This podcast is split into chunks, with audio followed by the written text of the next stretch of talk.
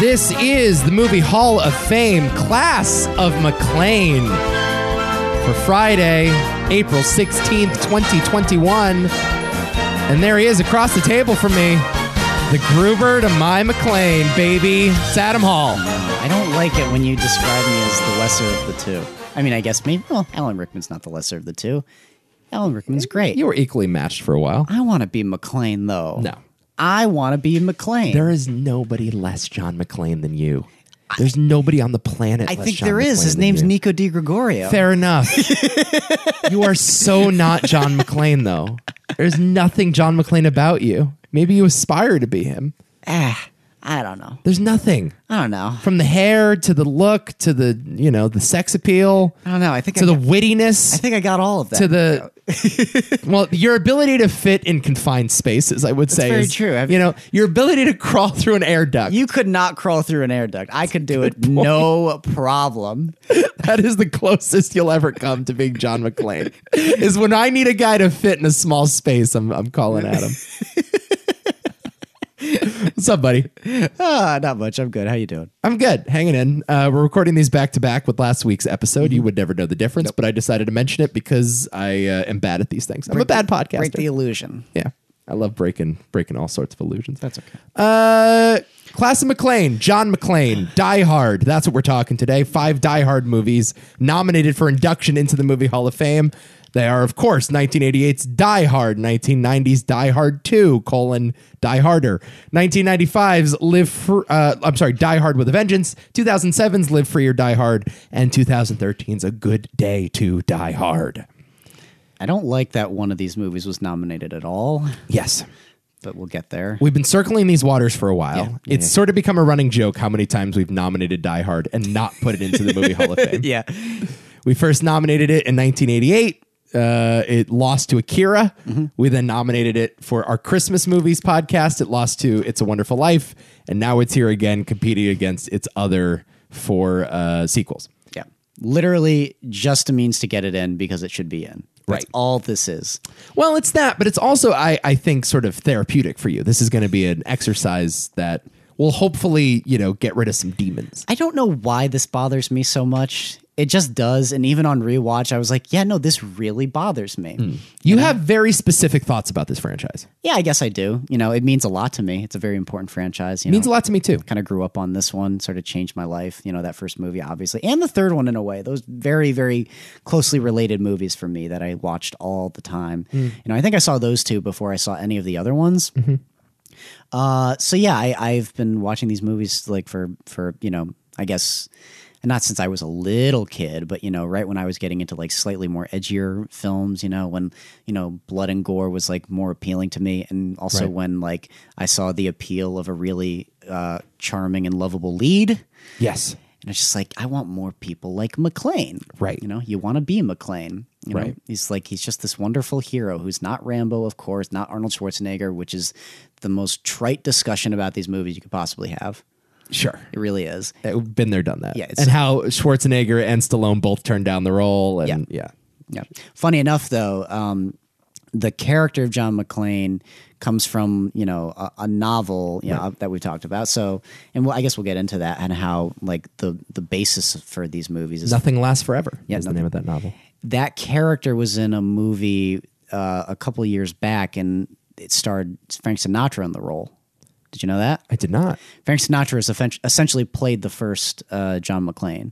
Was he called John McClane in that No, movie? no, because it's the, s- because the character's name is changed from the book, but it's the same character from that book that Die Hard is based on, and he was actually Because Ah. it was petition- a book series. yeah w- yes I believe so like a recurring character. But it wasn't like a Nakatomi Plaza. It wasn't like a similar story. no, it is eventually it is basically it's No, the- I'm saying the the Frank Sinatra movie. the original like the movie that came out I, I i don't know what that movie is i should know i should figure that out but yeah no essentially it's this it's the same character until he gets to you know what what ultimately is nothing lasts forever and they were going to get frank sinatra to be in die hard originally Uh, Frank Sinatra almost played Bruce Willis's character John McClane Yep. in Die Hard. The beloved singer, who was 70 years old at the time, was offered the part because of the producers were contractually obligated uh, to Sinatra had cause, because he starred in uh, the movie The Detective. okay there it is there it is the Detective is what it was called.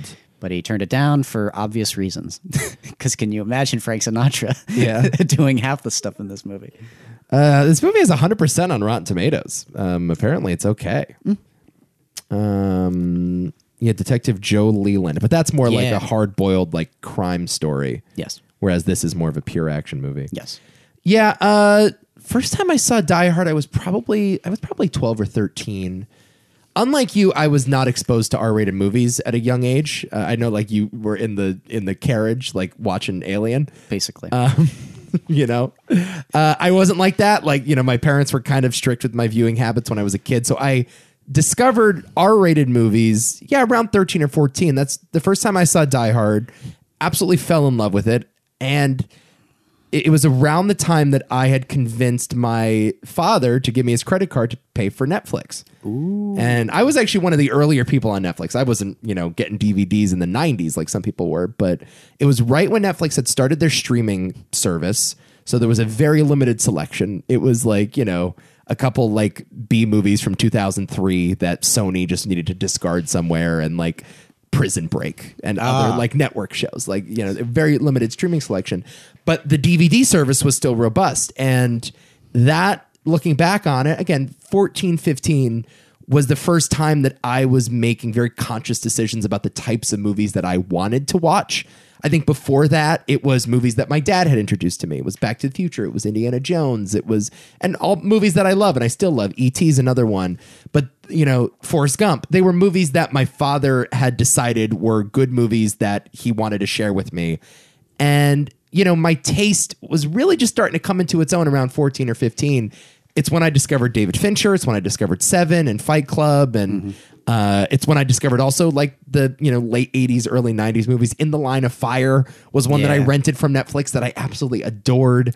Um, and you know, Die Hard, this franchise, I would say it's the first franchise that I fell in love with on my own. yeah, that's the same with me. It's Probably. It's the one that I sought out and I watched it by myself and I rewatched it by myself. You know, Star Wars was probably the first one, Karate Kid, those were all franchises that I discovered with other people, but Die Hard was the first one where it's like I'm 14, I'm 15, these are the movies that I am into and I'm going to watch them because I want to watch them. Okay. I don't know where it starts from. It's one of them. It's maybe like the first where, because there was always like assistance, I suppose, like with Alien and Predator. I sort of was watching them on my own, but you know, I needed to go with my parents to Blockbuster to get those movies, Right. so it's a little bit different. Correct. Yeah, yeah, yeah, yeah, yeah. Whereas this one, no, none of that. I didn't need any of that assistance whatsoever. I was, I- I would always like seek it out on television, and if I couldn't do that, I would try to rent them, Right. however possible myself. And yeah, I just kind of blew through them, and I would watch one, two, three, and four at that point. You know, kind of all the time. I just loved marathoning those movies. Right.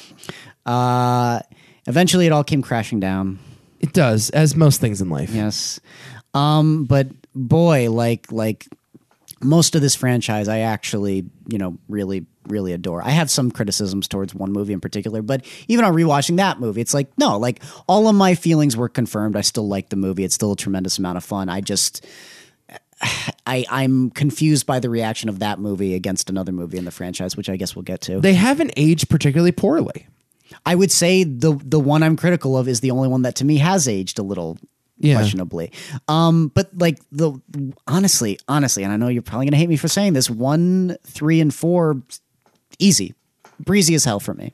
Yeah, no, and yeah, I only hate one movie on this list as well. Um, I have different thoughts than you. We might clash on a couple of these certainly, um, but that's just because they mean a lot to us. Yeah, um, yeah. it- yeah, it's it's it's one of those weird moments where we like overlap on a specific movie or a specific franchise. Like it, it just hit us right place, right time. Exactly. You know, It's entirely that though. But I still think I would like it even, even if I saw uh, these movies now. It's funny. I actually introduced uh, this entire franchise to my roommate in college. I'd never seen a single one of them Hmm. Wow. up until that point, and he fucking loved them. Yeah. loved them. But the funny thing is, he also had a similar experience with me when we get to the later entry. You Hmm. know, but he's a big fan of all those. You know, all those like, yeah, yeah, one through four.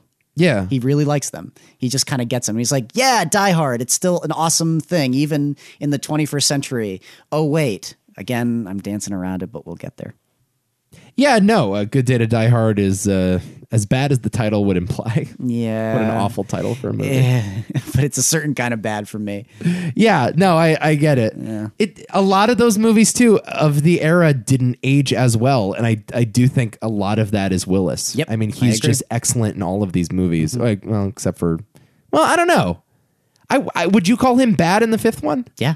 Okay, you think he's bad? I think he's kind of uh, like like shockingly bad. Okay. In a way that's very sad. I think the problems are sort of out of his control though. They definitely are, but he's not helping whatsoever.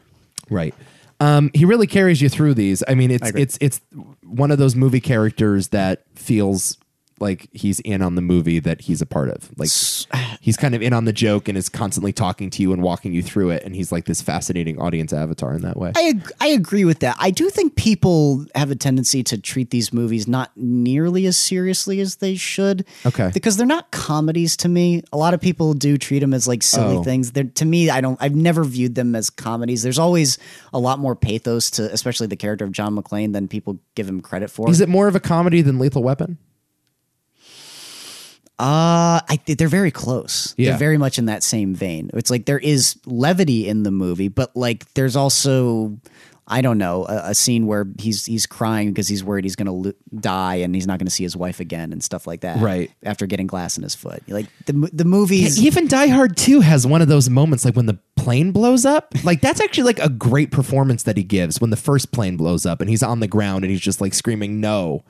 I like the one when he's waving it down. I don't really like it when he's laying on the ground crying. Oh, you don't? Okay. No. Interesting. See, I, th- those are the moments I love with McLean, though. Like, it, like, you know, like, and I, as much as I love Die Hard Three, like when he's just wisecracking as he's strapped to a literal bomb that's about to detonate like a Scooby Doo villain. like, as, as great as that is, and as winky as that is, like, yeah, I, I, I kind of dig it when McLean cries. You know, I like No, that I he is do a too. character that is capable of crying. He's, he's it's a also a different character in in basically every movie. You know, a v- certainly a little more mature. At least in my opinion, I've always felt like he kind of uh, He's ages- not even playing John McClane in the fifth and, and or No. somewhat in the fourth one, but definitely in He's the fifth definitely playing him in the fourth one. That's part of the reason why I like that movie. But Okay. we'll get to that. No, no. Part of my issues with that second movie come from the fact that he doesn't feel as much like McLean to me. Right. But we'll get there. Uh, yeah, but at the end of the day, like, yeah, if it wasn't for Bruce Willis, like, I don't think, well, certain entries wouldn't be nearly as good as they are. But like, I, I really, I, you know, just going back to it again, like, I just think. I get a little annoyed when people call these comedies. I just don't see them that way at all.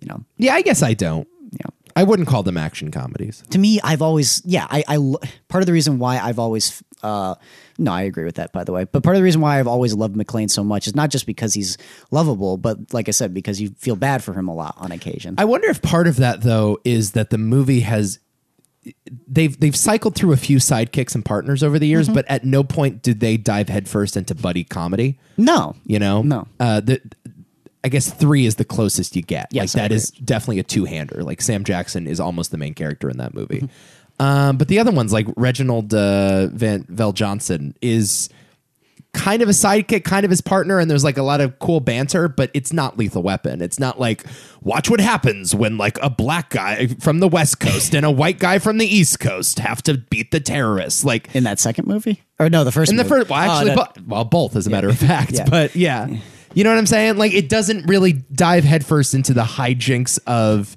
of oil and and water trying to mix. and that's like a really sweet relationship, is the thing. yeah, it's li- right, right, right, right, right, right. You know, like- whereas like- Lethal Weapon, I think, turns more into the, The silliness. yeah, like 48 hours, same thing. Yeah, no, that's precisely it. You know, there are no like like I shot a kid monologues. It's not quite that serious. That's and that's what I'm talking about. Like the movie, the, these movies have m- more of those scenes than you would think. But nor do they like t- like I I feel like if Die Hard was about two cops from New York, Yeah.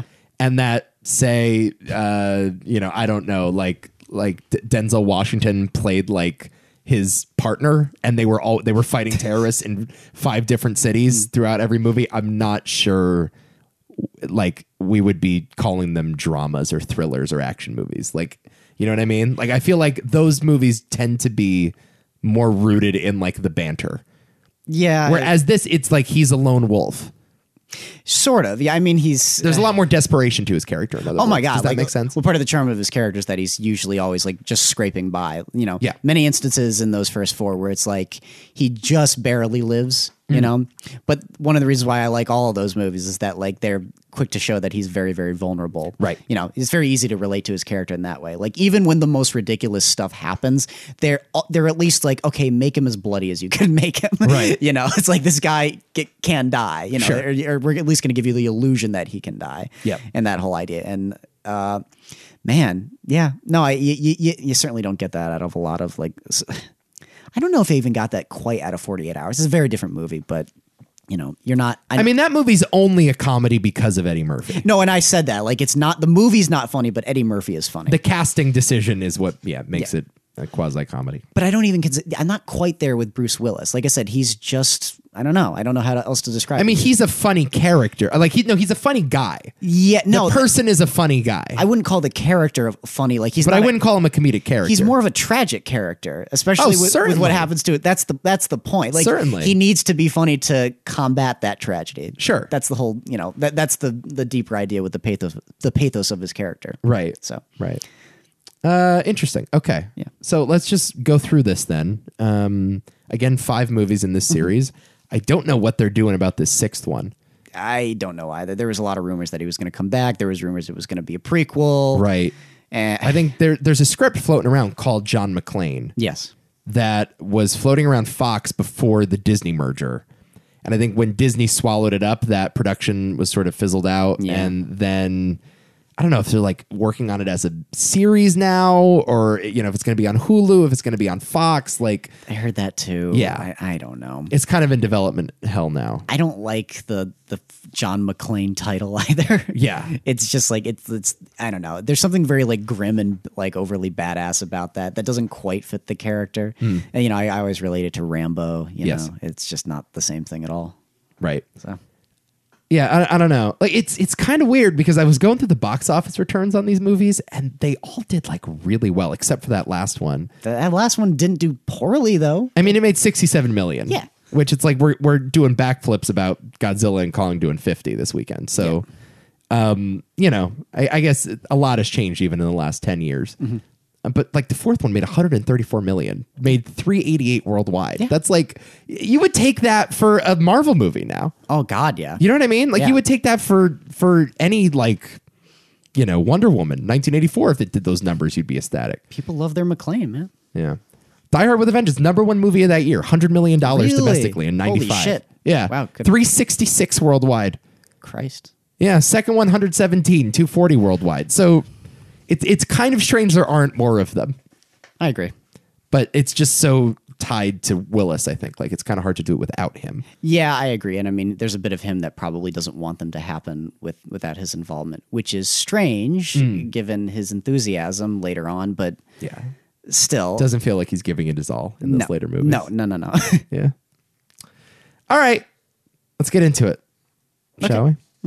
Uh, 1988's Die Hard again. We've talked about this twice before on the podcast, but I will repeat. Directed by John McTiernan, starring Bruce Willis, Bonnie Bedelia, Reginald Vell Johnson, and Alan Rickman in his big screen debut. Based on the 1979 novel Nothing Lasts Forever, as you just mentioned, nominated for Best Sound, Best Film Editing, Best Sound Effects, and Best Visual Effects at the Academy Awards, an NYPD officer tries to save his wife and several others taken hostage by German terrorists during a Christmas party at the Nakatomi Plaza in Los Angeles.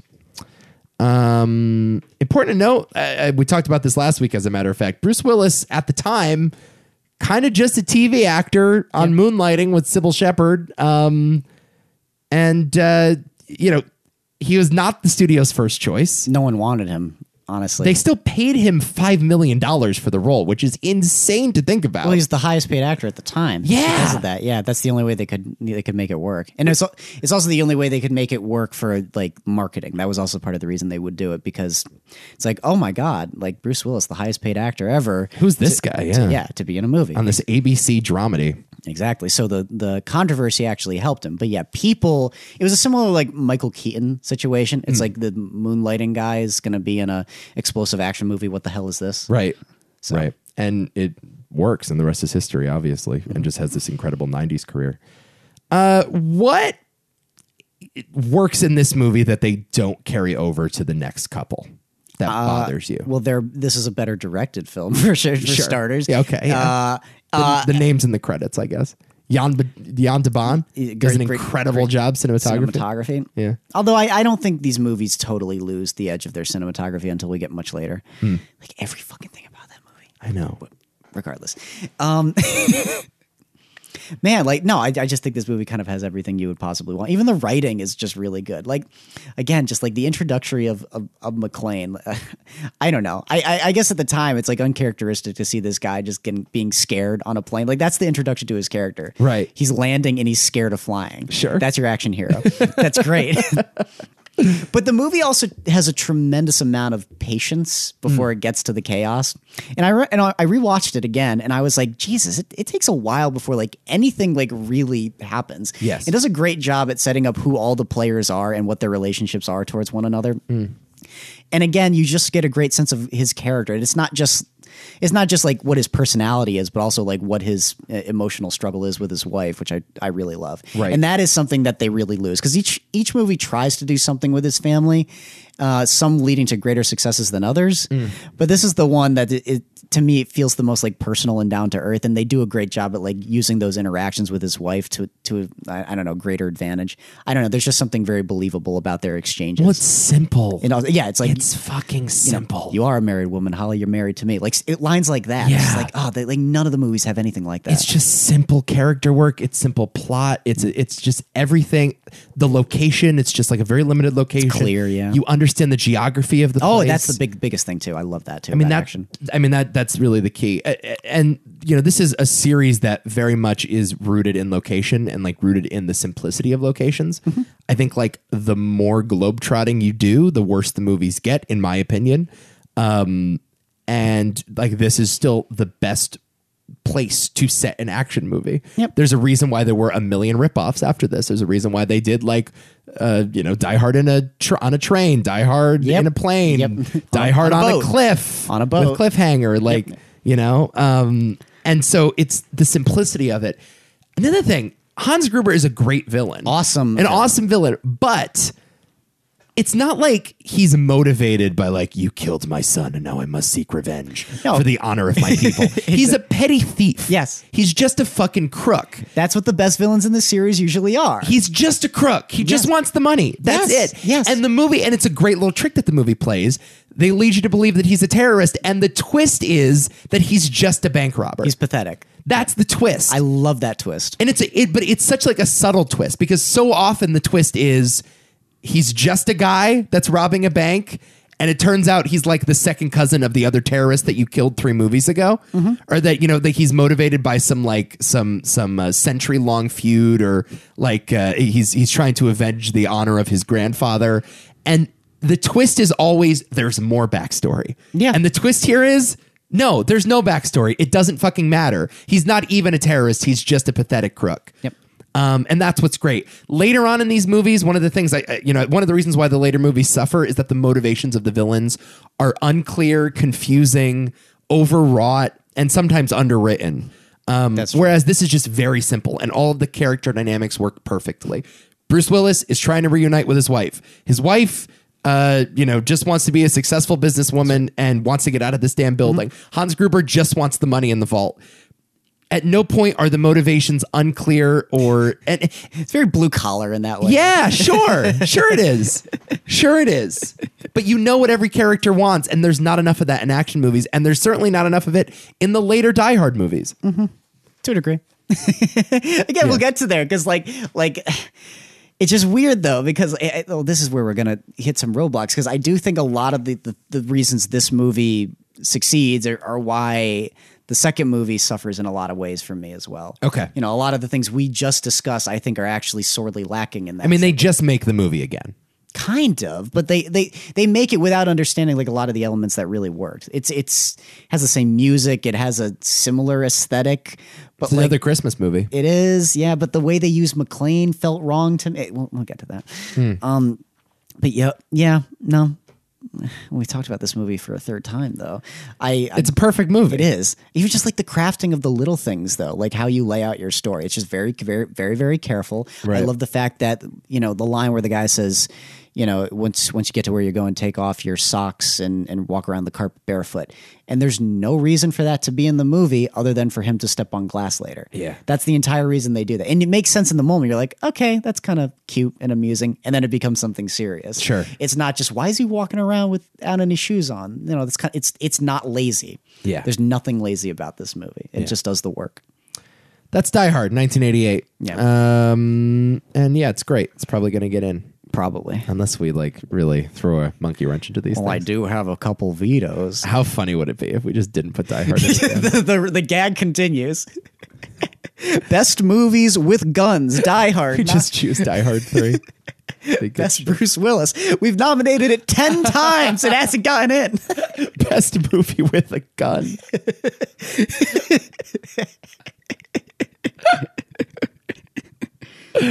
Uh, Die Hard 2, colon, Die Harder Yes. from 1990. How would you rank the titles in this franchise? I mean, this one isn't really called Die Harder. Like the title of the movie is not Die Hard. It's just Die Hard 2 when it comes on. That's more of like the marketing thing for some I reason. thought, like, it, well, maybe not. yeah, maybe you're right. Maybe it was just in the, on the poster. Well, when you buy the movie in the box, it always says Die Harder, but when you watch the movie, it just says Die Hard 2, you know? Yeah, how do you define the title of a movie? Like what the title card says, what the marketing says? When I see the movie and it says the title, I mean, I guess. Because Fast and Furious 6 gets into a similar problem because the title card for that movie says Furious 6, And it's, what's it? but it's called Fast and Furious 6. I've always kind of said Fast and Furious 6. Right, because that's what it's called in the marketing, and IMDb says that, whatever. But again, it's listed Furious 6. But then Furious 7 comes out the following year. They use that title. like, It's very confusing for a man with OCD like myself. Well, they got Fast 5 correct. That's true. That's the best one. I think I go. Um, I think I go Die Hard, then Vengeance, then Live Free, then Die Hard Two, then A Good Day to Die Hard. This will be a running theme with me. Title wise, title wise, like the order of things which you just mentioned. Yep. So oh, I just. Do you agree with my title ranking? yes, I do. That's not my quality rankings, but okay. Uh, Die Hard 2, directed by Rennie Harlan, um, who didn't really do much after this. He, he did uh, Cliffhanger. Cliffhanger. He did Deep Blue Sea. Favorite. Oh, of did he mine. do Deep Blue Sea? Yeah, yeah.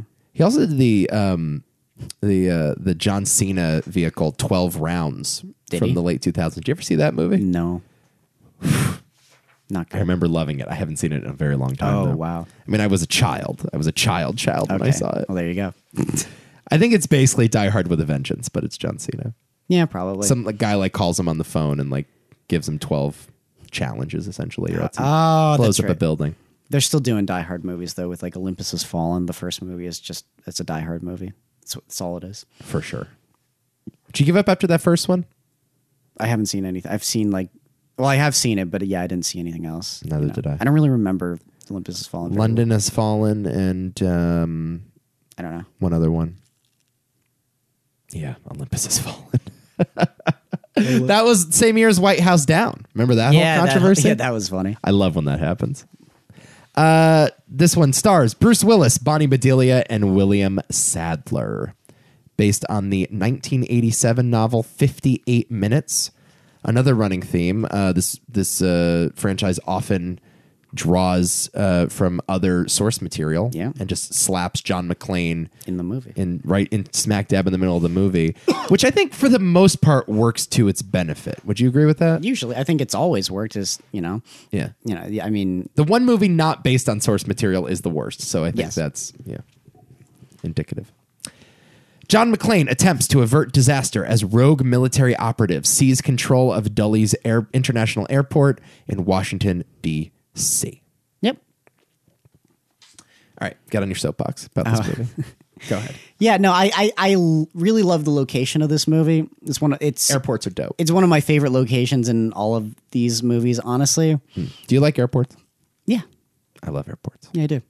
They're terrifying at times, and it does feel like you're trapped. But I think like that's one of the cool things about this movie is it like captures that sense of like I'm just stuck here for six hours. Yeah. Mm-hmm. With the worst people. And these people are literally terrorists in this case. Yeah, Eh, it's fun. Yeah. It's fun. It's a lot of fun. And this movie's got its fair share. It's charming, you know, and Bruce Willis is still having a, a a blast. And, you know, it's a fairly well orchestrated action film for what it is. Dennis Franz shows up. Yeah, yeah. Frank Nero is in it. Yeah. Uh, uh, William Sadler. naked at the beginning of Yeah. this doing karate moves. That's the best. It's the most 80s shit. This is, it's not 80s, though. I know it's This is- 1990, but this it is the most 80s shit. Yeah, this is the thing is that like the movie loses a lot of it, it. It does have heart, but it doesn't have the same kind of heart that that first movie has, and I. It, it to, to me it loses a lot of the charm of McLean as well, Mm. you know, and just sort of the the conceit of that character. You know, I mean, he's a character that, you know, uh, um, s- it- it- he finds himself in a bad situation. He doesn't really pursue it. It's just like boom, situation is there. And in this one, he's doing that. He's more of a detective in this one, which You I wouldn't think say that about four? no, I wouldn't. The I- FBI recruits him in four. no, the movie starts out with that action scene and him falling into that whole thing. You know, Yeah, I- he was doing a job. He's doing a job in basically all of them. That's what happens in the third movie. So He's not doing a job in the first one. no, but he's he's doing it in the third movie for sure. Yeah. Uh, No, I get it. I get it. I I think like I just I we'll get to it when we get to it, but I just feel like the idea of the FBI recruiting John McClane for international espionage. well, so they're is- not recruiting him specifically. it's antithetical to the idea of John McClane, in my opinion. And but him his place in it is very small though, and so it still feels right to me. But like I said, they're just recruiting cops all over the the state, the, not the state, the uh, the the country, Right. To find these hackers, they're just like local PD. Go go do this. You know, you're told to do this. Does the fact that he's a cop make any sort of difference in the first Die Hard movie? Uh, Other than like you buy the fact that he's he can like wield a gun. Besides that, it certainly helps with his feelings towards innocent people and his like you know and how how important just innocent lives are to him Hmm. his relationship towards the people outside you know his i- i- his entire motivation with saving the people makes sense to me as a cop i've always liked him better when he you can see that he's a police officer huh honestly see, I don't feel the same way yeah I've, I, he needs to be a cop to me Okay. if he's not it's a big because in problem. the later movies he's literally doing police work on screen, yes whereas that first one is just he's he's there and he happens to be a cop and he has like a like a, a rudimentary skill set in dealing with situations. But like it's this. an it's an underlying feeling with that character is the thing, Right. It's it's it's not really absent. It does become absent eventually, but um, in the in the four in four out of the five movies, no, it's like when he's a cop, it's it it's the best kind of stuff for me. Okay. and he just doesn't feel like a person in this one to me. Not as much like a person anyway. He's snarky and he's a he's a he's kind of an asshole, but he's really goofy, and I don't like that at all. what sets off the metal detector first? The shit in your brains or the what is it? The the uh, the or the lead in your ass, Lead in your or ass, the yeah, shit it in is. your brains, Yeah, the shit in your brains. And this is the other thing. I just don't like this script. It's super, Okay. super fucking lame. pretty corny. and and uh, it's also extremely '90s and dated. This is the thing. There's Hmm. a lot of like references to pagers and stun guns and oh, get with the '90s, John. Oh, the old lady at the beginning. It's really dumb. And this is this is the thing. Is like like and say what you want about that fourth movie. It's it it, it it's Might be dated eventually though. eventually, I guess. It's not now. Not Give yet. it 20 years though, right? Like, you know, give it that amount of time because that's another like Jason Bourne look at the computer screens movie. it still applies though. It hasn't become dated yet. Like I feel like this movie, any movie that like references its own era like Hmm. that to the way this one does is kind of an issue for me. See, I don't mind that ever. Oh, But I'm like the really? biggest Seinfeld fan in the world. So it Oh, doesn't my matter. God. No, it really doesn't. Like technology of the era, if you reference it, I think it's cool. It That's a joke though in Seinfeld. It's funnier that wasn't a joke then it- they make fun of it all the time though. The That they were- sponges episode is wonderful. that they were using answering machines. That was just part of the plot. I guess so. they don't draw attention to it though, do they? The answering machines. they don't and stuff? talk about. Oh, that as much. absolutely. There are whole episodes like around like the hijinks of phone tag and like leaving a message on someone's answering machine and destroying the tape before they hear it. It's different Like, when it's embedded into like the DNA of the show, though. Like you know, but they're that's not, what I'm saying. They're not drawing attention to it the same way they are in this, though. It's like a one-off inserted stupid line. It's like look how oh, where he's like, yeah, look how cool technology Right. is now, and it's like what you know. I don't like you know that level of reverence at all. Hmm. You know, and, and it, it, it it always becomes dated as far as I'm concerned. See, I feel like when I when I say a movie is dated, what what usually bothers me is pacing, cinematic choices, like stuff that a modern film audience is not accustomed to seeing. Because I am not. I don't care about content. Oh wow! Like, yeah, you can be as eh, dated as you want in terms of like technology references, like cultural jokes. Like, if you want to make like, that's dated though, man. That's See, I don't ca- like, I really- like, why does see, that I don't not- care. Why I does don't that want- not bother you? I don't know. It really bothers me. I don't know the, why it bothers me. That's very. that's very weird. I think it bothers everybody. huh? No, I'm sure it does, and I've heard it a lot bothering people. But That's very strange, man. Okay. like, like, see, t- I just take that like, I don't know. Like, if you make a reference to an answering machine or a pager, and you're a a, a millennial that has never heard of pagers before, like. I put that on the millennial, not on the on the movie. like that's your fault for not knowing what a pager is. And if you want to enjoy the movie, then you should look up what a pager is. Yeah, that's fine. Like I'm willing to do that work, maybe is what it is. it doesn't never feels like an entire scene is revolving around it though is the thing Right. like, like, there's more to a seinfeld episode than just you know them you know paid doing the pager and whatnot you know or them doing the answering machine you know the, si- I mean, the situ- Seinfeld, though, I will the say, though, is- situation is funnier Seinfeld is uniquely dated in its references to technology, though. Yes. Although the humor is not dated, that's the thing like the way the characters talk to. But that, but so that's sort of what I'm telling you is that, like, I'm I'm not bothered if the language of the actual like Mm. uh, of the movie or the television show, i- as long as that feels like it can be made today, I don't care what they're talking about. Real- 'cause that- as long as they're talking about it in the way that they would talk about it now. Oh, because that's how it feels with Die Hard 2 for me. Okay. Like the, the way they talk about this stuff is just so i- inauthentic. It's just not the way you would talk about any of this stuff, too. Like, Hmm. it, like it just feels like they're cramming in what's cool for the kids today or something like that. Right. It just, to me, the, and this is the, the real thing that brings this movie down is that it's super fucking lame. Hmm. You know? I disagree very hard I, with that. I don't I don't buy a lot of the action you know, when when especially like eh, eh, man like uh, on rewatch I just found it like really stupid. You know, the action's not as exciting to me. It's like usually when John It's a little too big. it's very big. Like the, the villains are awful. The villains aren't good. Uh, they're re- they're this is the second worst for the villains for me. Okay. In, in the entire series like they just don't work at all. Okay. Um and yet, yeah, man, I find John McClane to be kind of annoying in this. Th- There's just a lot of like, like it, it sounds crazy, but even in that fourth movie, I don't have to suspend my disbelief that much. There's some over the top action, but that's kind of it.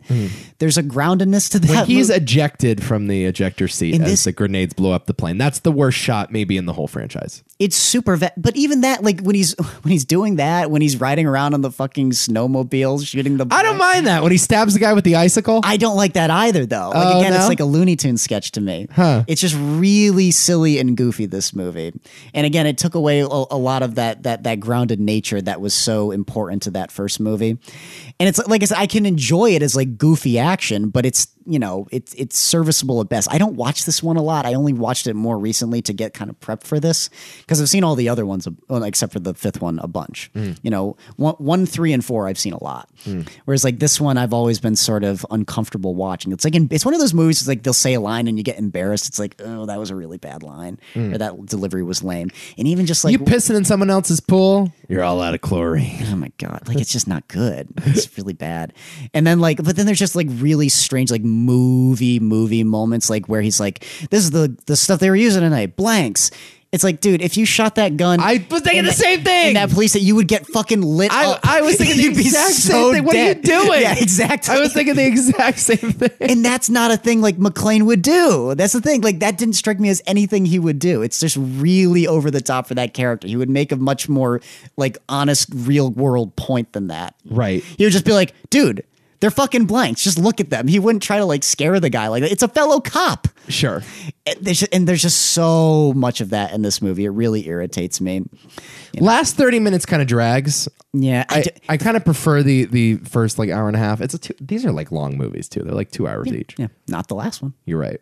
At least it gets out. That's the one like virtue of that movie. It's honestly makes the movie a lot worse to me though. oh, really? It does makes it significant because I like the fact that these movies are two hours. Okay. because they're doing just enough to give you enough humanity for you know John McClane and some of the side characters. Okay. but it, for again though the side characters in this movie, I get, like I, Dennis Franz is awesome, dude. I have Den- who's Dennis from? He's the head cop of the um, of the uh, airport security. Ah, God, I, I just think he's he's it's like trudging through a swamp with this guy. Every time he comes on, I'm like, God, you're slowing this down for me, man. It's really annoying. I can't stand the guy who plays Richard Thornburg. He's back. It's like, do we really need more of this? yeah, like I Like, what was his deal in the first movie? He's the again? reporter, and he was report. He's like he was like giving out too much information and tipping off the terrorists. right, right, right, right, right. And it's just more of that. It's like playing the same fucking beats. It's just and it, it, and I, I don't know. It just felt like a joke to me at that point. Mm. Um, and Bonnie Bedelia has nothing to do. Like she kind of, she does she has stuff to do in that first movie more or less, but Yes. not not in this one. And the other issue, It was forced. Like, it- like McLean can just save the plane without his wife having to be on it. It's kind of like that line in Tenet where Elizabeth Debicki's like, Mm-hmm. "He's coming for everything, including my son." it's like Jesus. It's You gotta- like, isn't like the fate of the world enough for you? Like, do you need like your son as further motivation? no, exactly, exactly. It's really stupid. Isn't the world enough? You know, say, worth saving enough? And the biggest problem for me, the biggest problem is that I don't feel bad for John McClane in this. He's just there doing his thing and he's interjecting himself into this plot. Doesn't really need to be there. He doesn't kind of he forces the invest his own investigation. He just sees someone passing off a box and that's how it all starts. And it's just very weak to me. It's like I don't buy that he would do that. And at the end of the I just again, there's just no like like like sadness to the character like there is in the other movies. And I I was really missing that. It really helped like with my liking of the character because he did start to get on my nerves a little bit in this. And that that fight on the wing, I, I, no, I'm sorry, but no, I I I I don't like how he. Def- like the plane blowing up with the fire trail. It's just like I don't know. It's too much for me. At least he says "Yippee ki yay, motherfucker." But it's not my favorite yippee ki yay motherfucker. Unlike another movie on this list, but we'll get to it. My favorite yippee ki yay motherfucker is the fourth movie. Excuse me. Yep. Does he? Let me check the notes. Hang on, wait a minute. Oh, that's right. He doesn't say "Yippee ki yay, motherfucker" in the fourth movie. Yes, he does. doesn't. Yes, he does. Doesn't. It's censored. Have you seen the real version? The uncut version. No, I watched the version that they put in the theaters. well, you should watch the uncut version. because generally like you know when a movie is released i assume that that's it Did you know they shot a rated R movie? The studio said you have to turn it into PG thirteen. no i'm aware Yeah. i get it but this gets back to snyder cut shit and i don't want to rehash this We we like the Snyder cut, don't we? yeah Who cares, man? die hard with a vengeance is next 1995 john mctiernan back in the director's chair Yes.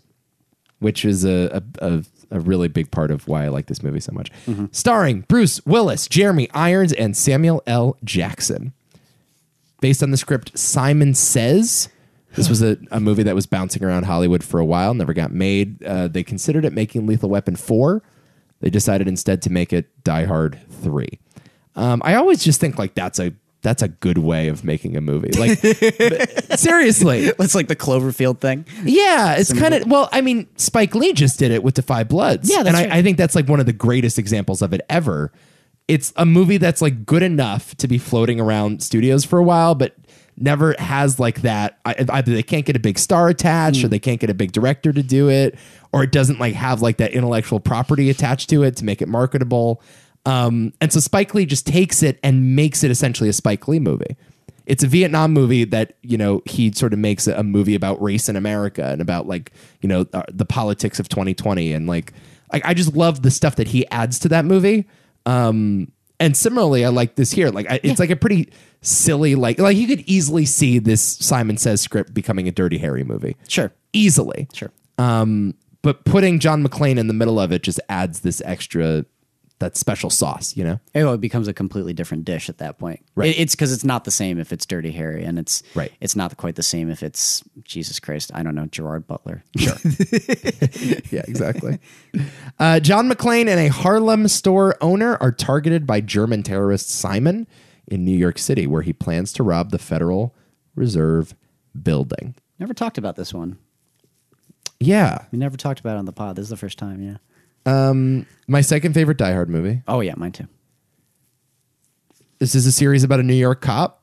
However, very few of these movies take place in New York. Nope. Just the one, as a matter of fact, right? That's right. Does the fourth take place in New York? Uh, it starts off, I think, in New Jersey, and then uh, it goes to to Washington D.C. So finally, a New York movie about a New York cop with like a real sense of place. Yeah. That's what I love about this movie. It's Yep. like broad daylight and there are like people on the streets. That's right. you know, it's not one of those New York action movies where they clearly had to like rope off an entire block. Nope. you know, just shut down traffic on Fifth Avenue for a half hour or for a, ha- half a day, and like it's they just allowed the streets of New York to be populated with cool, interesting characters. and they use the city. Yes. they use like like you you you can know you can get to know New York just by starting with watching Die Hard with a Vengeance. Yeah, yeah, yeah. you know they don't allow dump trucks on the FDR. The fact that that's brought Yeah, up in yeah, the yeah. movie is just wonderful to me. Yeah. but I love like like what this movie manages to get away with with its action sequences. Even that opening explosion, I Mm. remember just like being like, "Holy shit!" Because those are real people walking past. it. Right. It's really intense too. Yeah. It's it's just awesome in that. I, I love I love that. The, the- again, they take advantage of like the subway system Mm. and like and like like we, I guess that just works with New York. Like you just have this wonderful playground and to just be creative and do whatever you want. You know, Right. It's always been good to me. Yeah. Uh, you know, your your uh, where's that climax take place? It's not at the um. Well, that the the where he kills Simon. Yeah. That's in Canada. Oh, they shot that in Canada. Yeah, which is the weakest part of the movie. But Okay. uh, uh, yeah, did not not in in New York. Okay. Well, that stings. Did not realize that. That bothers me. Really? Yeah. Yeah. That bothers me. Um, yeah. I, I mean, this to me, uh, part of it is Bruce Willis and Sam Jackson's chemistry because Sam Jackson is remarkable in this. Mm-hmm. Oh, Do you yeah. know the story about Lawrence Fishburne? No. So they wrote this part. I heard Quentin Tarantino tell this story on another podcast I listened to. Um, but uh, Tarantino initially, after King of New York and Bad Boys and everything, asked Lawrence Fishburne to be in Pulp Fiction.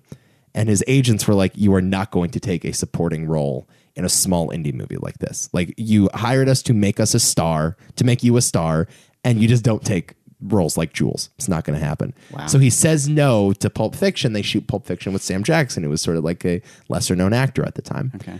Uh, then they write Die Hard with a Vengeance, and they write the role specifically for Lawrence Fishburne. They write it for him, and he's ex- so excited to do it, Oh no. but they get caught up in negotiations because he asked for too much money. And so they're going back and forth, going back and forth, about to close the deal to get Lawrence Fishburne in this massive vehicle. It's going to be this international hit, Die Hard 3 with Bruce Willis. The world will know who Lawrence Fishburne is, right? Shit. as they're negotiating, uh, it's the head of Fox at the time, 20th Century Fox, attends Con, where Pulp Fiction debuts. I see. Sees Pulp Fiction, sees this kid Sam Jackson, and after verbally agreeing with Lawrence Fishburne to put him in this movie, reneges and casts Sam Jackson at a much cheaper rate instead. That's Lawrence Fishburne ends up suing for violation of a verbal contract, and they end up settling out of court. good. And the rest is sort of history. Like Sam Jackson is like, I think he's logged the most minutes ever in the history of cinema. Probably, yeah. I think like he's in more movies and more big franchises than anybody.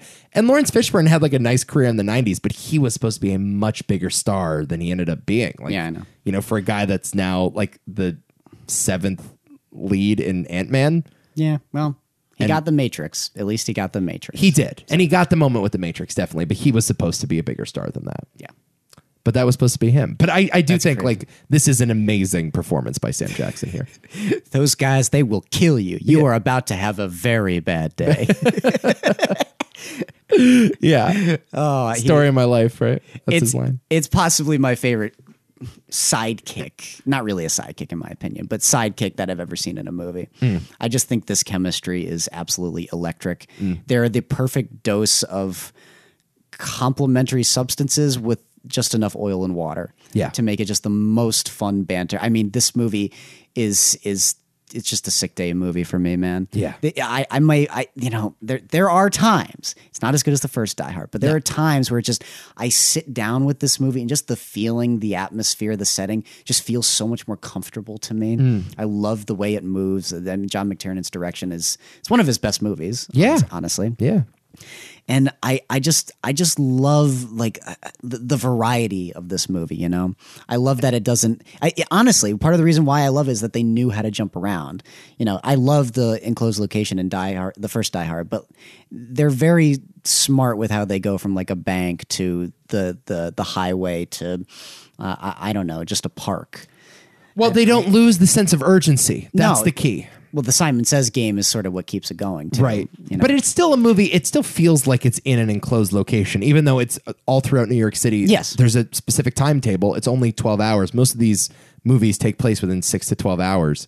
Um, so it still feels contained and it still feels, yeah, 100%. That, that conceit, although it's a little silly, like is like a really good movie Mm-hmm. premise just to keep like the, the pacing just lightning quick. oh yeah, it's go go go, and I love love love love that about the movie. Yeah, Right. you're right. It never really lets up on that. So I think like the, the critics were a little, I think, um, Yeah, they weren't skeptical of the, just the premise because again, like it's very, it's just very like fifth dirty dirty Harry movie, you know. it, it wasn't like completely beloved when it came out to my understanding No, the the reviews were not great. yeah which is weird because to me it's like so obviously like kind of a great movie Yeah.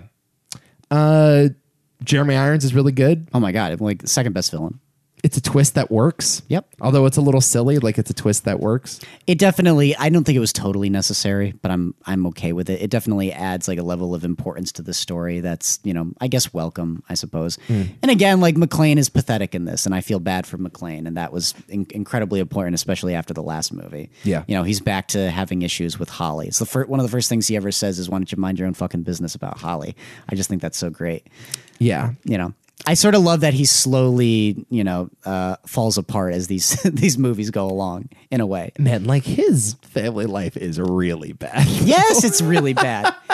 It's horrible. I mean, And he's like the most lovable guy, but his family life just never gets any better. Like in the fifth movie, he just finds out, yeah, your son is like working for a Russian mobster in Moscow. And he's like, oh, yeah, the kid's got problems. It's like, do you know like how fucked up you have to be to end up working for the Russian mob in fucking Moscow?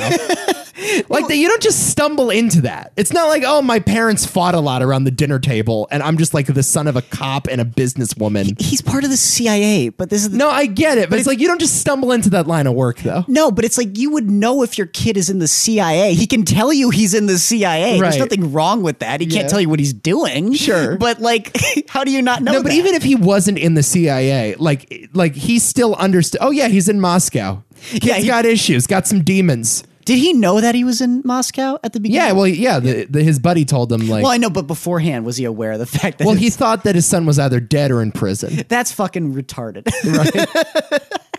and he's like, yeah, he's in Moscow. I mean, bro, you don't start working for the Russian mob unless you know someone in the Russian mob.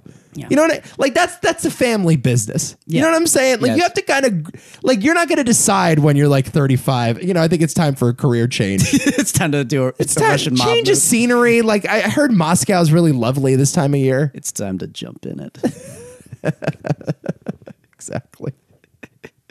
Opulence, I hazard. um but yeah, go ahead. But the guy cares is what I, like in this one, even though like like it- like it's not really going well with Holly, you can tell he cares and you can tell he's like super upset about it, and you just feel so bad for the guy. Even towards the end, when he has to leave the pho- leave her on on hold and he has to call her at the very end, I'm just like, oh, McLean, you can do it, man. Right. I feel so bad for you, but you can make things right. Sure. Ah, I just love this character. Just so can't much. figure out the the the uh, the, uh, the turmoils of love, man. He can defeat the terrorists, but not his own demons. They- hey, they haven't figured out in that second movie, I guess. But yeah. yeah, I love this movie. Um, yeah, I love it too. You know, it does get silly towards the end with the bomb and everything. there there's some questionable plot decisions. Yes. But I mean just as a just as a thrill ride, like down like like somewhat grounded action movie as opposed to like the really big stuff that is even that Bruce Willis was doing at the time. This is just like it honestly even for this franchise in a weird way this felt like a breath of fresh air to me after that second movie. You know, it just it, it, it really did. And it and it's just it's yeah, to me it's it's a I still have thoughts on that fourth movie. I love this. I love this McLean. I, I'm really dancing around this. Um, Uh, a couple fun facts for you yeah. before we get into the fourth one. Unless you had other thoughts on this. No, I mean this movie's just a blast. If you want. Uh, this movie uh, mentions both Donald Trump and Hillary Clinton in lines of dialogue. Both are mentioned by name. Really Yeah. interesting. Predicted the 2016 election. Okay. Wait, like they were going up against each other in an election? No, but they're both mentioned. Oh, I was gonna say that's different from predict- predicting the election. Uh, Yes, it's a stretch, Adam, but just let me have this. okay. You could. I think it's notable that both Donald Trump and Hillary Clinton are mentioned in the movie. they were superstars at the time, though, dude. Yeah, well, F- In different ways, sure, but in in very different ways. um, there is an alternate ending to this movie. It was filmed. I've seen the alternate ending. You have, so explain it. basically john meets up with simon I, I, not in new york i think also in canada i believe and he he's he basically gives him the decision to like kill McLean, or McLean gives Simon the decision to kill him with like this rocket or something. Yeah. and it's like a Russian roulette thing. It like he does like a spin the bottle thing with this like this bazooka thing on the table, and you know it's one of those small ones that you throw on your backpack. Sure, yeah, your, your t- tiny run of the mill bazooka. No, that's what they're made for. They're made to be like Just to transport. throw it, yeah, just throw it on your back. They're only like this big. Sure. But it's like one rocket or something. and I, he again, he plays like a moral game with him at like a bar or something, and ultimately, uh, uh, John ends up shooting him. But it's like a really bleak ending. It's right. like. it's kind of like evil and like dastardly. yeah, no, exactly. Like it's a point where John McClane is like sort of given up, and he becomes this like totally broken person. He's no longer like quite the funny man that he was. Hmm. You know, Yeah, that's a little dark. it, it's a great ending. I actually think it's a much better ending than the uh, the what they ended up giving us. Really? Because yeah, I, I don't I don't think the ending's any good. Okay. yeah, I think it's a little underwhelming. It's not. I mean, I don't want to say it's it's it's not any good. It's just y- y- I kind of watched. it, I'm like, that's it. Eh, all right. I need to check that out. I mean, it definitely is. That's something, but I don't know how you make a sequel after John McClane has played Russian roulette with the villain. I think it fo- follows into the fourth movie fine. Mm-hmm. Okay. Mm. at least with the way his character's portrayed in that fourth movie. All right, that's Die Hard with a Vengeance. I love it. I love it too. Next up, 2007's Live Free or Die Hard, Yep. directed by Len Wiseman, the auteur behind the first two Underworld movies Had a moment. and uh, the remake of Total Recall. Didn't see it. starring Bruce Willis, Timothy Oliphant, Justin Long, and Mary Elizabeth Winstead. Based on a 1997 Wired article called A Farewell to Arms, also borrowed, borrowed heavily from an unmade script called WW3.com. Yep. Uh, the, John McClane and a young hacker join forces to take down master cyber terrorist Thomas Gabriel in Washington D.C. This was around the time where like these 80s action stars wanted to reboot the franchise, but they were like older and more grizzled. Like Rocky Balboa had just come out. Yep. Uh, Clint was doing a lot of movies similar to this. Uh, Indiana Jones came out the following year. Yep. Yep. Um, and I am not a huge fan of this era. Uh, I'm not a huge Rocky Balboa fan, I am. and I'm certainly not an Indiana Jones four fan. I am. And um, yeah, this movie this movie just bothers me. Did well at the box office, 134 million dollars at the box office uh, domestically, 388 worldwide. Was a big hit. Critics liked it. Mm-hmm. It's sleek. It's very Jason Bourne. It's bringing McLean into the modern age. Not kind as of. Jason Bourne as it could be, and I guess again we Okay. will get to that. Okay, fair enough. Uh, yeah. Um, but you like this movie, and I'm a little baffled by why you like it so much. I understand why you would think it's okay. I don't know, like why you feel so strongly about this one being better than number two because I do think it's a coin flip. Oh, really? Yeah, What do you mean a coin flip? I think you can go either way, and I don't think like it's egregious to say one or the other. I, I, I, 'cause I think it was on rewatch because I was I watched both back to back just out of curiosity, and it was just so obvious to me, like because everything about this movie's better, every single thing about the movie's Be better. more specific. I mean, I think it's a more compelling John McClane. Uh, I think the action's a lot better. I think the way they use his character at this point in, in his life is pretty smart. I love that it's an an old man, John McClane, but they don't really draw as much attention to that. This is the difference between this one and something like Rocky Balboa is that the entire conceit of the movie is sort of revolving around his age, which is why you get that ridiculous simulator fight that they do. Right. You know, my least favorite thing about that movie, even though I like that one. Yeah. But like you f- don't think about his m- his age in in Live Free or Die Hard ever. Not in my opinion. I never did. I- I- and- Right? Yeah. Not not as much as in part five. no. And I remember watching it when I first saw. it. I saw the theatrical version, and I thought I was supposed to hate it, right? And I start watching it, and I get about an hour and a half in the movie, and I'm just like, this is where it gets bad. I had so many question marks because the fans were telling me, "Don't like this movie. It sucks, Adam." And I was like, "What? Like, like, the, I don't know. It's got a crappy scene with a highway falling down. Is that the best you got? I mean, I don't know. It feels more like a Die Hard than that second movie." See, I could not disagree with you more on that. Like, I, Nico, I, I, have to be totally honest with you. I think you're wrong. Okay. I think you're wrong. no, about that. you do? Yes, no, but like- What? it's one of those. What? I'm, You think I'm wrong about something? yes, I think you're very, no very wrong. about way. this. no freaking way. I don't I don't understand the criticisms. And if I'm being totally honest, I think a lot of like the fan reaction stems entirely from the PG thirteen thing. A lot of it does. I think when people criticize this movie, they have that stuck in their heads and they tell themselves, okay, I'm gonna be wired to hate everything in this movie now without actually judging it critically. Correct. Without take keeping in mind that it's actually a pretty white knuckled action movie that feels very die hard. I do think it abandons some of those central conceits though that are important. I Like think what? that the the restricted timetable I think is important. I think the sense of paranoia is what makes up for that, though. And that's what I love so much about that. I think like the, the idea of it being a movie about techno terrorists is appropriate. Like I and I understand like I'm not like too precious about like the for the diehard Yeah. formula. Like I'm not saying like we need to like maintain like the the uh, intent of the source material or anything, but y- I don't know. Like a Die Hard movie is like a movie that takes place in a limited location with limited scope and a very simple plot that's easy to understand. It and follows- villains that are just villains for the sake of being villains. Like that's that's Well, part of it. I, I mean, kind. Whereas of. this, I can't tell you the fucking plot of this movie. oh, it's very easy for me, dude. yeah, Yeah, There's like a hacker that like it's like a, a, a it's it's like that chick that's like she's like a hacker that gets killed girl- halfway through the movie. Well, that's uh, Timothy Oliphant's uh, love interest. okay. And like Justin Long, like He's a Oh, has, guy that has d- he- developed a code. He to- does. He does. Uh, uh, uh, federal security is basically what he does. He writes code for them so that the people can't hack into their shit, which is why this guy's so important to them because Yeah. they're basically testing what he's capable of. Um, Timothy Oliphant's character is basically someone who has said the government's infrastructure is flawed and you can fuck around with it very easily, and he was ostracized because of it.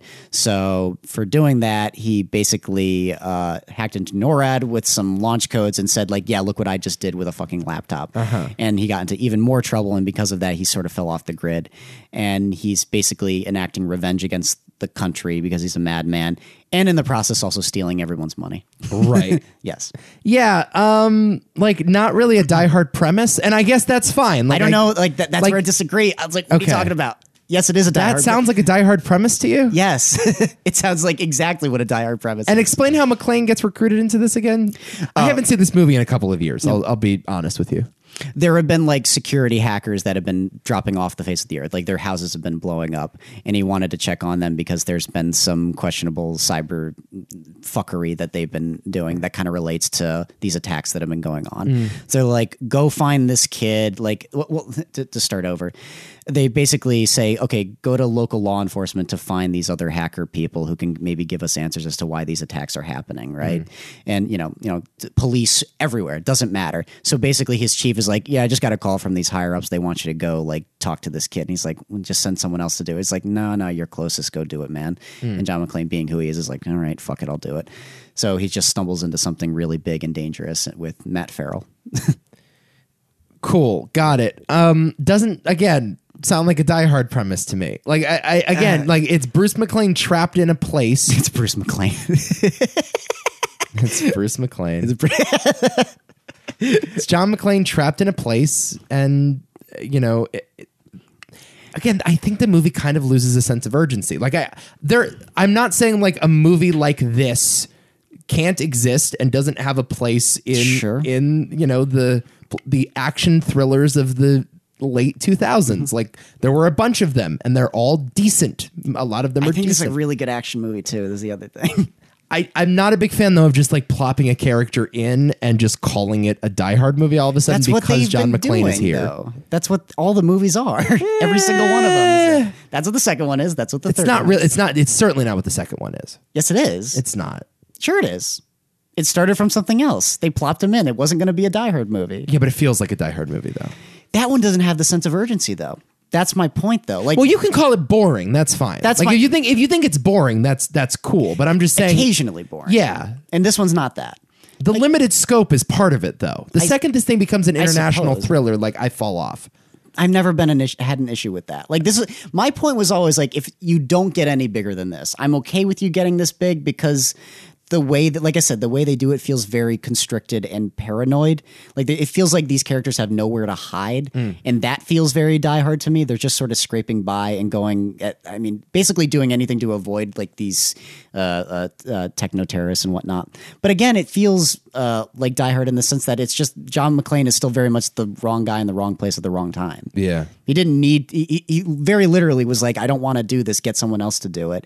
And he's forced. You know, Yeah. he's just like, "Okay, I guess I'll do it." And it just turns out to be the perfectly wrong job. You know, and when he's fighting, this is the other thing. Again, uh, part of part of what makes a Die Hard film is like how John McClane acts in the action sequences, and it- there's nothing like like. I don't know. sle- There's a lot of s- sleekness to the action itself, but John McClane in that is like literally falling on the floor and getting scraped and just just sticking the gun out from a corner and shooting and hoping he hits someone. There's nothing like clean about it. And even in that scene, he loses all of his bullets, like the very first one, and he's worried he's going to die when he says like "Get ready to run." And again, he only gets away from just really, really great luck, and that's kind of a staple of these movies. So Sure. Sure. I'm with you. Um it does feel like a task a little too tall for John McClane though. And I just I, I don't know. Like I But I think let James Bond do it. Like, let no, but- Jason Bourne but, do it. But again, this is we're gonna get to that because it's the I, I have these criticisms for the next movie for exactly those reasons. But like this movie basically says it, it, it to me it gets ahead of that criticism Hmm. in the conversation that uh, Matt Farrell has with John McClane in the car, and it's probably the best version of that that talk that he's ever had. He sort of danced around it a little bit, and I think it was this the second movie. I'm trying to remember. I guess it's that you're the wrong you're the wrong man in the wrong place at the wrong time, and he says "story of my life," which is like a fun way of, of talk, talking about it. But he never like actually discusses it until that fourth movie, and he does well, it. all the movies have a throwaway line like that though. Die Hard 2 says the same thing. It's like that- same thing happened to the same guy twice. yeah, exactly. Another basement, another yeah. Exactly. But at this point in his life, it makes sense for him to be a little more somber and just tired about it.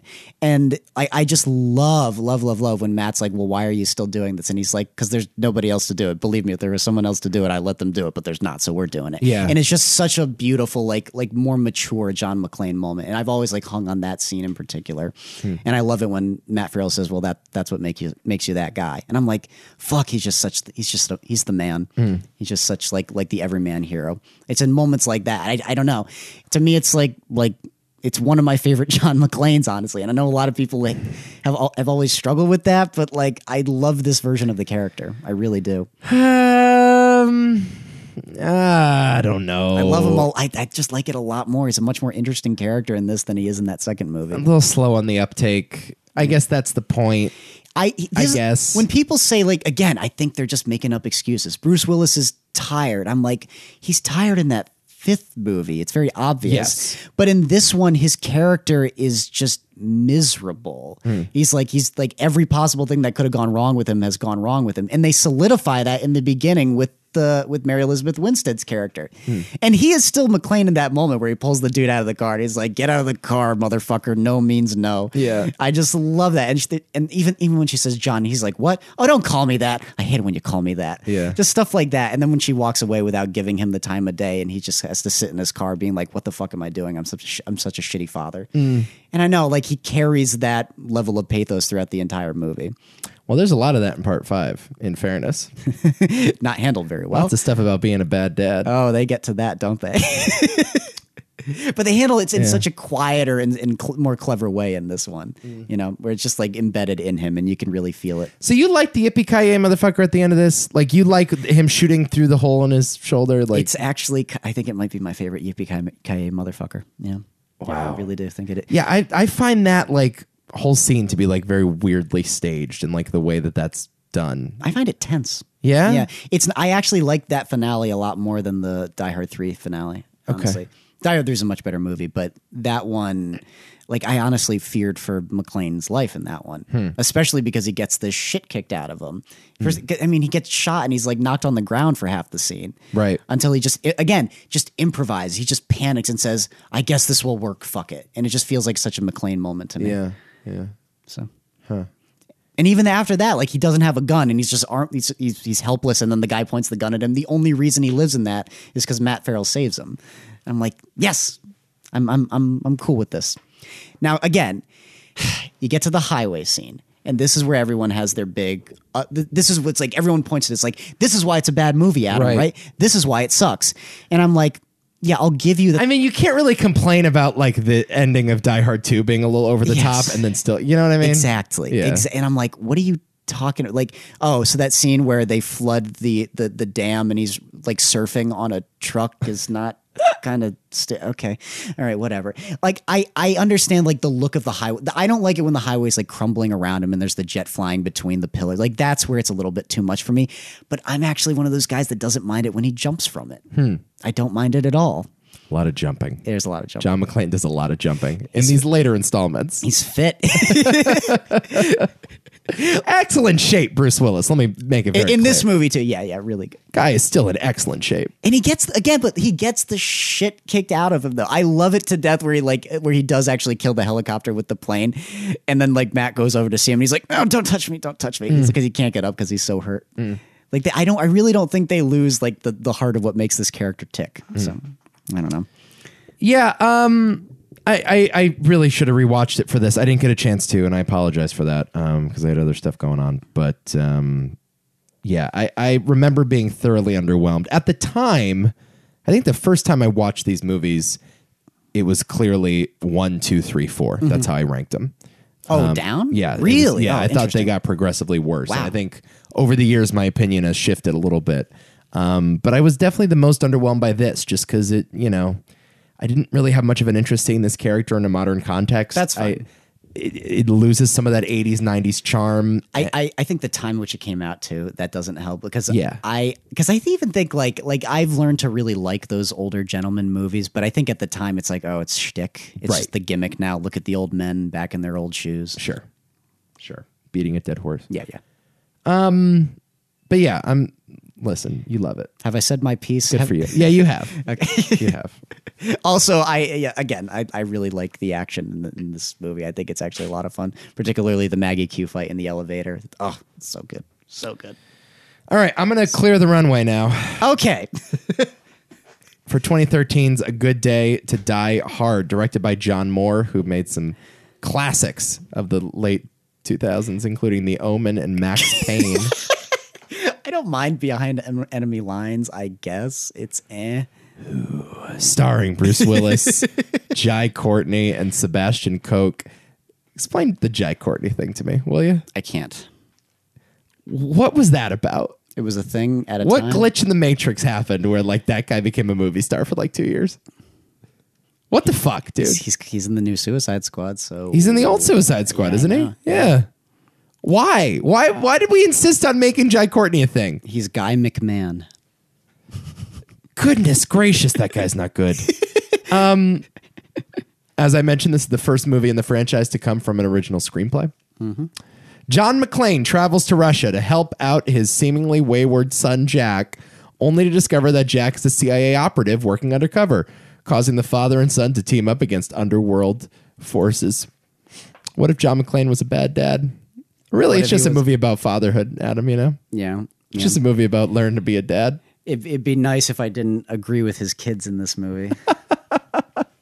Oh, I wanted to mention something before I let you go off. oh God, okay. So, um, 2013, this movie came out. This was, you know, right in the, you know, I was graduating high school that year. I never ended up seeing it. I think the the year it came out, had it come out a year earlier, it still would have been in my wheelhouse. But it was just as I was maturing out of it. I think. Okay.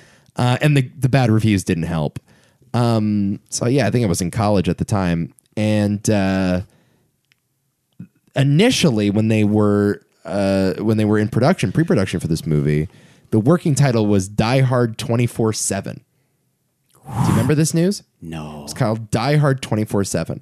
And there was speculation in the year 2010, out- and it was reported by Ain't It Cool News, but it was never confirmed by the studio that Die Hard 24 7 was to be a crossover between the Die Hard franchise and the 24 franchise. And this was going to be Bruce Willis and Jack Bauer together on screen and it was going to launch this 24 movie series because 24 had just been canceled by Fox. Oh wow, what a trick. And Kiefer Sutherland was going to do I remember this being a huge thing. There was going to be a whole 24 movie series Okay. and this was going to be how it was launched. Now again, this was just conjecture, just rumored, was never confirmed by the studio, but it was reported on and it was a big thing. You can imagine 15 year old Nico at the time, 16 year old Nico at the time, hearing about the potential Die Hard 24 crossover and how I just immediately came. I think it might have been, I think it might have been my first ejaculation hearing this news. You can just imagine. it does sound pretty dope. Never ended up happening. And I'm still waiting on the 24 movie. They've done two 24 sequel series since then, but uh, yeah. Anyway, I'm, I'm just mad at this movie for not being Die Hard 24 7. Well, there is that. So there's that. is so that's that's criticism number one. This movie is not a crossover between Jack Bauer and John McClane. Uh, all right, have at it. Oh my God, man. Storied history with me. Uh, important film for worse, very much for worse. It changed my life. Movie honestly changed my life. I, you know, a lot I, at the time, you know, I, because this is about the point, you know, I, I had been into film pretty, pretty, you know, heavily at this point, but man, I, I don't know if I'd ever felt like when people talk about like the the, the prequel series and their level of disappointment with that stuff and just like I mean, yeah, I don't love the prequels, but I was never like thoroughly disappointed when I saw them, you know, because I saw them at such a young age. They were just like, ooh, cool, like space stuff movies. Yeah, by the time I was aware of Star Wars, the prequels were already a thing. It had like s- fizzled out for me, right?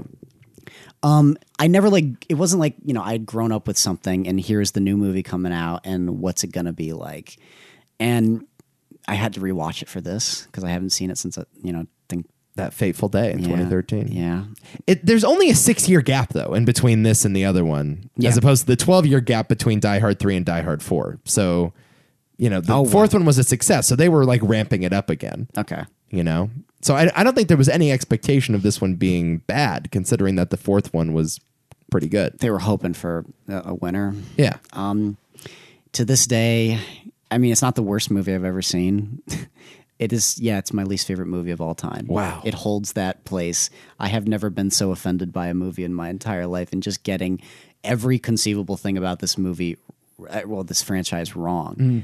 And it's just a shame, man. It just like even ag- again when like Matt Stone and Trey Parker described Indiana Jones Four as a rape, I see where they're coming from. I didn't fully agree with them, but like man, John McClane is not here. Mm. Yeah. he's not here. It's he's not present this story absolutely does not resemble Die Hard in any way, shape, or form. Hmm. They even talk about in this movie how we have no stake in this story anymore. We can just leave, can't we? right Nah, I guess we don't have to leave. Let's just go be, you know, Rambo's and shoot. yeah like they everyone. literally say time to go home yeah, yeah um i would have preferred if they just packed it up and left yeah. Me too. Me too. This is one of the most boring. so boring just like like disgusting, like ugliest. I mean, it's just trying to be Jason Bourne, but like failing. i think it's kind of trying to be taken yeah, that too. Yeah, Which- well, Taken is kind of trying to be Jason Bourne, though, Sure. isn't it? So listen i love taken but taken has done a lot of bad things for the movie industry and this Sure. and this is like one of the symptoms here like the quick cutting like just the the it's such, such a dark movie It's- yeah. you can't see anything like again that's what's so great about die hard 3 is that you can see shit Mm. Yeah. it's during the day it's brightly lit like and it's fun and it it's confident, too. yeah yeah it's confident whereas this one it just yeah it always feels like they're going for ob- obfuscation obfuscation you know like they're trying to uh you know disorient and confuse and it's so fucking dark like that plane ride that he takes at the beginning when he's on his way to Russia Mm. that's that's straight out of Taken that's the same thing as Liam Neeson on the private jet just playing the phone call with his daughter over and over again yep, you know um and yeah just so much of this is just aping the worst of hollywood just aping the worst of like late 2000s action cinema. It's like the laziest film I've ever seen in that way. It's so too. lazy. Hmm. So fucking lazy. They, I love like like first of all, I mean the the the, the orchestration of the action is lazy because like it doesn't make any sense and it's Hmm. hard to follow and it's like let's shake it to make it look crazier than it is. Hmm. But like there's just no rhyme or reason to half of what happens. Like there's that scene where their main like camp or their their little hotel that they're fortifying in gets raided by the bad guys. And I don't know how John McClane knew there was a machine gun in that canister there. Yeah. But apparently there was. Yeah. And apparently it was just ready to go Right. for him to kill these people. Yeah. Only for him to end with saying, I'm on fucking vacation. and the script is, whoa, is the Yeah. screenplay really bad, man? It's just about parents and their kids, man. oh, boy. It's just about daddy issues. People were so excited for this, too, by the way, because it's R rated. Right. and uh, I hold Chris Stuckman's uh, opinion on this. Um, he made the comment that um, uh, aside from like a few like like bloody headshots, I think the fourth one's more violent than this one. It's not that R rated. It really isn't. The fourth one, like y- the, R- the the unrated one for sure, is more violent. But Yeah. even the theatrical cut, I was like, you know, like when people get hit in that movie, it hurts. Right. When people like like when fucking Bruce throws Maggie Q at the at the wall and he rips her hair off, Mm. it's like ooh, like that's white knuckled stuff. Right. You know, or when they they they fall down the elevator and it's just like this crunchy feel and it feels like every it- like bones are breaking. It's Mm. it's awesome. It's and John McClane actually gets hurt Mm. in that movie. Whereas this one, he's jumping out of a skyscraper, not realizing that there's scaffolding underneath, Yes. right? Yeah. Like, I, I, do they ever establish, like, you know, maybe we shouldn't, like, jump out of this 20 story building? I, I thought the same thing. Like, why did you just do that? How fortunate that, it's so that convenient. there's a, yeah, there's like a, a platform out, outside. but the way they film it, they don't even show them like slowing down. They fall down that chute, and they're just in free fall. I saw this great video of like how many times these characters would die in a movie, right. and you got this like like omniscient voice of a woman saying like multiple lacerations, Right. multiple head injuries, hemorrhaging. John McClane is dead. Yeah. and they just go like John McClane is dead. John McClane is dead. It's just over and over and over again, Right. and they just walk away with nothing. Right. there's that opening like chase where he flips the car like 15 times and he just gets right out like it's nothing. He Yeah. doesn't have a single scratch on him. Yeah. It's like moments like that j- w- j- that just make me go like what happened to Die Hard? Right. I remember seeing an interview too with um, John Moore and he starts the interview with like you can't kill John McClane. He just Mm. can't be stopped. And I'm like no. No.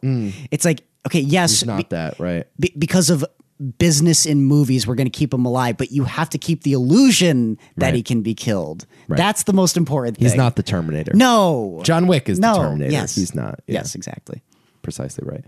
Yeah, um, man, there's just lots of jumping out of buildings, man. lots of jumping out of windows. like just that is their go-to move. Him and you know John McClane Jr. and Senior. It's just we're just gonna jump. I just hope for the best. Hope that something outside is gonna catch us. yeah let's jump out of this window in chernobyl and somehow not die of There's a radiation. swimming pool on the outside. Yeah, it's um, it's a really bad movie. It's, It's- like it's like it's uh, incomparably bad. yes Yeah.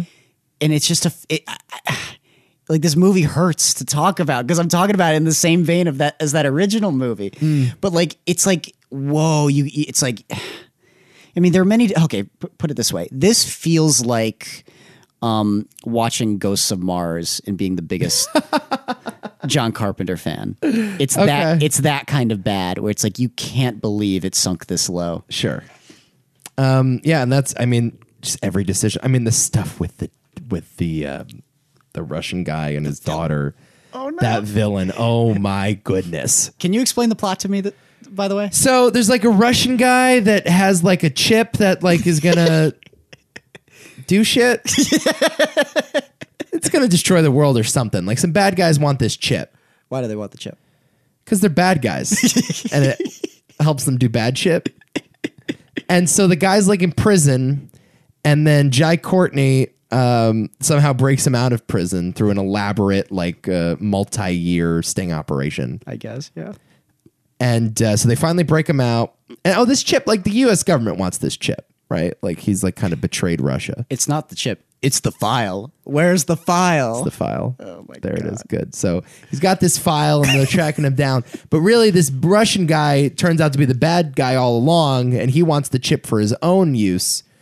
Um, so he like ends up getting pretend kidnapped by his daughter, only for his daughter to be totally in on it the whole time. And so there's like a triple cross. and then there's a quadruple cross. Right. Right. So um, Um, yeah. But the point is Yes. that this guy's a bad dad. He worked too much. Oh yes, it's He about worked too much. as it always is. It's about family. There's literally a fucking scene. It's like McLean and the Russian are like talking about, yeah, like I really worked a lot too. As a, and this guy is like a Russian like criminal. Like a- you have he's a nothing- Russian master criminal. Especially on rewatch, like this seems Is like bonding with a cop from Jersey about how yeah, you know, we really just put too many hours in at the office. Should have been home with the kids. it's like why are you tr- even trying this movie? I don't need this. Stop I bullshitting don't me. need this. Yes. I don't need this conversation. Oh God, the fact that they even attempt it, was, oh, it was driving me nuts. It's hilarious, dude. You haven't earned any of this shit. Oh God, I Dude, hate the it. scene where Jai Courtney, he- they're having that conversation, and Jai Courtney's like on the other side of the, the truck, just like listening in to how like his father really does care. It's awful. It's so bad. It's really bad. It's just a movie about family, though, man. Oh my God. It's all about family. and then we get to this. This is the saddest part, man. Do you uh, like John McClane in this movie? Because I think he's, No, I think he's on autopilot. I think he's on autopilot, but even what he is asked to do, I think is like morally reprehensible because he must have killed a bunch of people while driving over their fucking cars. oh in yeah, that was scene. tough. And then just punching the guy in the street. Here's the fucking difference though, man. Like like in this movie, we get to a scene where he steals the guy's car, punches him in the face. He's like, "Oh, I'm sorry. Fuck you. I don't understand a word you're saying." And in the fourth movie, when there's that big tunnel crash and every and a few people are dying, he gets out of the car. The first thing he does is get back against the wall, dude, or, or ma'am, or whatever. Or when the first car accident happens at the green lights, Hmm. he goes right up to a woman who's who's like injured in the car, and he's like, "You okay? It's, it's Yeah, gonna it be all haunts right." him. Yeah, the collateral damage haunts him. It's yeah. like it's like all right, it's gonna be all right. Just call nine one one. right. And he's constantly doing that. Or he's like, "Kid, I'm a cop. I know you're lying." It's like, yes, yes, there it is. Right. Is there any of that in this movie? No, there's none. It's, he's just James Bond. Yes. Yeah, but like a really lame ass James Bond that's not as charming. always traffic. always traffic. What a fucking sh- piece of shit scene. Urgh, this movie bothers me so much. Start spreading the news. I'm leaving today. God, it sucks. You let me sing. You let me sing. You would have loved that guy, low key. You would have loved that guy. oh my god, the greatest cab in the world. the greatest cab driver in the world. You don't understand. Like I talk an obscene amount to like Uber drivers and Oh, cab I'm sure. drivers. A, a lot. Like they're some of my best friends. I've admitted things to cab drivers and Uber drivers that I would not admit to my best friends. I have only done that once in my life, and it was to a cab driver in Dublin. Best guy. It's Uh-huh. It's like therapeutic. I love it. just the coolest motherfucker I've ever met in my life. Oh my God. But then I'll get into like Ubers with like my friends and I'll just like chat it up with the, the guy in the front and they'll be like, why are you talking to him? so much?" it's like they don't have to talk to you. Yeah, exactly. It's like what the guy sits in the front of a car all day. It's like he's, he Chat doesn't with have him. any friends. Yeah, gotta keep him company. I agree. I agree. Oh, it's the best. I, I fucking love cabbies, dude. They they might be my like yeah my favorite type of people are cab drivers. They are very interesting, though. You know, I don't know what that line of work is like. but- oh, the shit that they've seen. The amount of like dead bodies thrown in their trunk and like you know. Oh, this this guy in Dublin was talking about how it's like, oh my god, every other day, it's just these these these like eighteen year olds to like twenty year olds jumping in my cab and fucking in the back. Yeah. and I gotta clean it up. It's just like, guys, don't worry. I made the seats nice and good for you. It's all right. Don't worry. it's it's like, and I'm just doing this to get my daughter in college. I'm Right. like, you're the man, man. Right. I don't think he said it in that accent though, did he? That's no, that's that's an Irish accent. I was just Okay. doing. You didn't hear it. didn't didn't pick up on the nuances of that yeah, the clearly. dialect there. uh, yeah, man. At the end of the day, it was just fun running around with you, kid. It was just fun running around with you. It in Chernobyl because John McClane belongs in fucking Chernobyl. it, was a pretty good day. good day to die hard. movie ends on a freeze frame. I know. how bad. Like it's I like you're know. not actually going to do this, and they end on a freeze frame with Mary Elizabeth Winstead and Jai Courtney. It's a slow motion scene where they're all finally together. That music. What are we doing here? even the music like marco beltrami is like a really good composer and he like he does he references the original movies a lot in that fourth movie he uses the theme a lot And but this is just like like i don't know what the hell this was it's just nothing it's like everything about ugh. it just sucks man Uh, it does. Not a good movie. Would not recommend it, and I would uh, prefer if they just stayed away from this Yes, franchise for a little while. like how do you make the how do you how do you make the antithesis of die hard how do you f- mess up everything They messed up everything. everything is wrong in this Everything is so bad. this movie hurts man And Jai Courtney. Oh my god, it's so bad when they're just driving in the car. I hate the wisecracking. Oh, you want me to kiss your boo boo? Fuck you, McLean. How's that?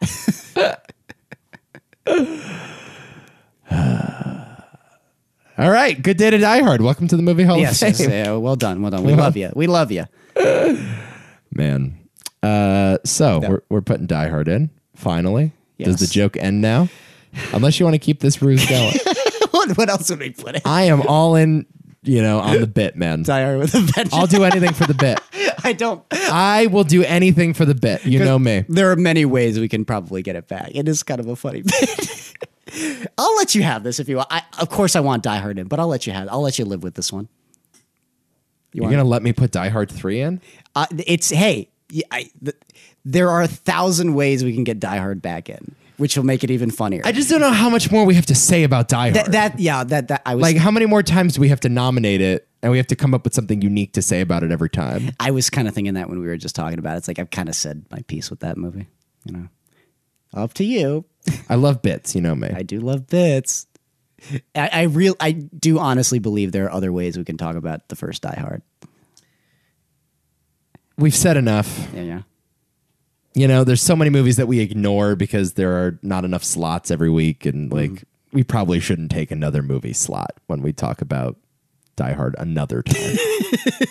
Okay. So let's let's do it. Let's put 1988's Die Hard into the movie Hall of Fame. What do you say? I say okay. Good.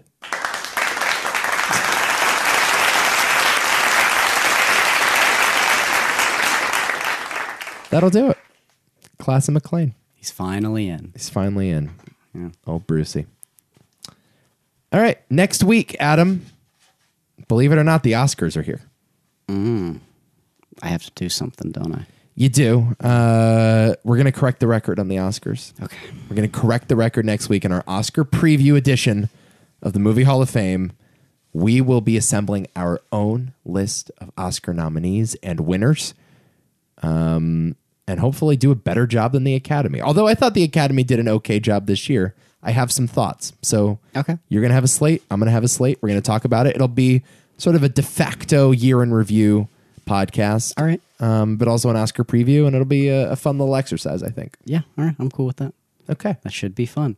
cool. You know, s- especially since I'm probably not going to watch the Oscars. 'cause Yeah. I'm not excited for them at all. Yeah, but like Steven Soderbergh's producing it, my guy. Okay. We'll see what he does. All right. All right.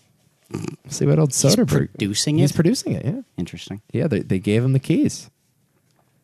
I, I like. I do think like that's interesting. It is interesting. It's interesting. Like they should do that more. They should just like give filmmakers because the thing about the Oscars is that it's generally TV people that include far too many montages. Yes. But like I'd like to see a creative voice in there, just being like, "This is the type of award show I'd like to watch." Have they ever done that before? I don't know. I don't know who else has. Uh, I know Scott Rudin for years. He's a producer, but um, has been the the sort. Of, I think he's the president of the Academy, so he he's been a producer at the Oscars. Bruce Valanche used to be like the main writer. Do you know Bruce Valanche? No. Yeah, he's like this old like sitcom writer. Um, yeah, I don't know if anybody like Soderbergh has ever been given control of it, but it'll be interesting. We'll see. Okay. And th- yeah, that is an interesting choice. Yeah. All right. So, uh, do I have to say the catchphrase? Uh, I would pick another line. Yeah, I, I don't know another line. What else is there? You better think of one really quick. I'm about to hit this button. You've been doing very little prep on the on the. You literally have one job every week, and that is to come up with quotes for the end of the show, and you always forget to do it. Hmm. So better think it up there, big boy. I got nothing. Yeah, five seconds. Until next time. Holly.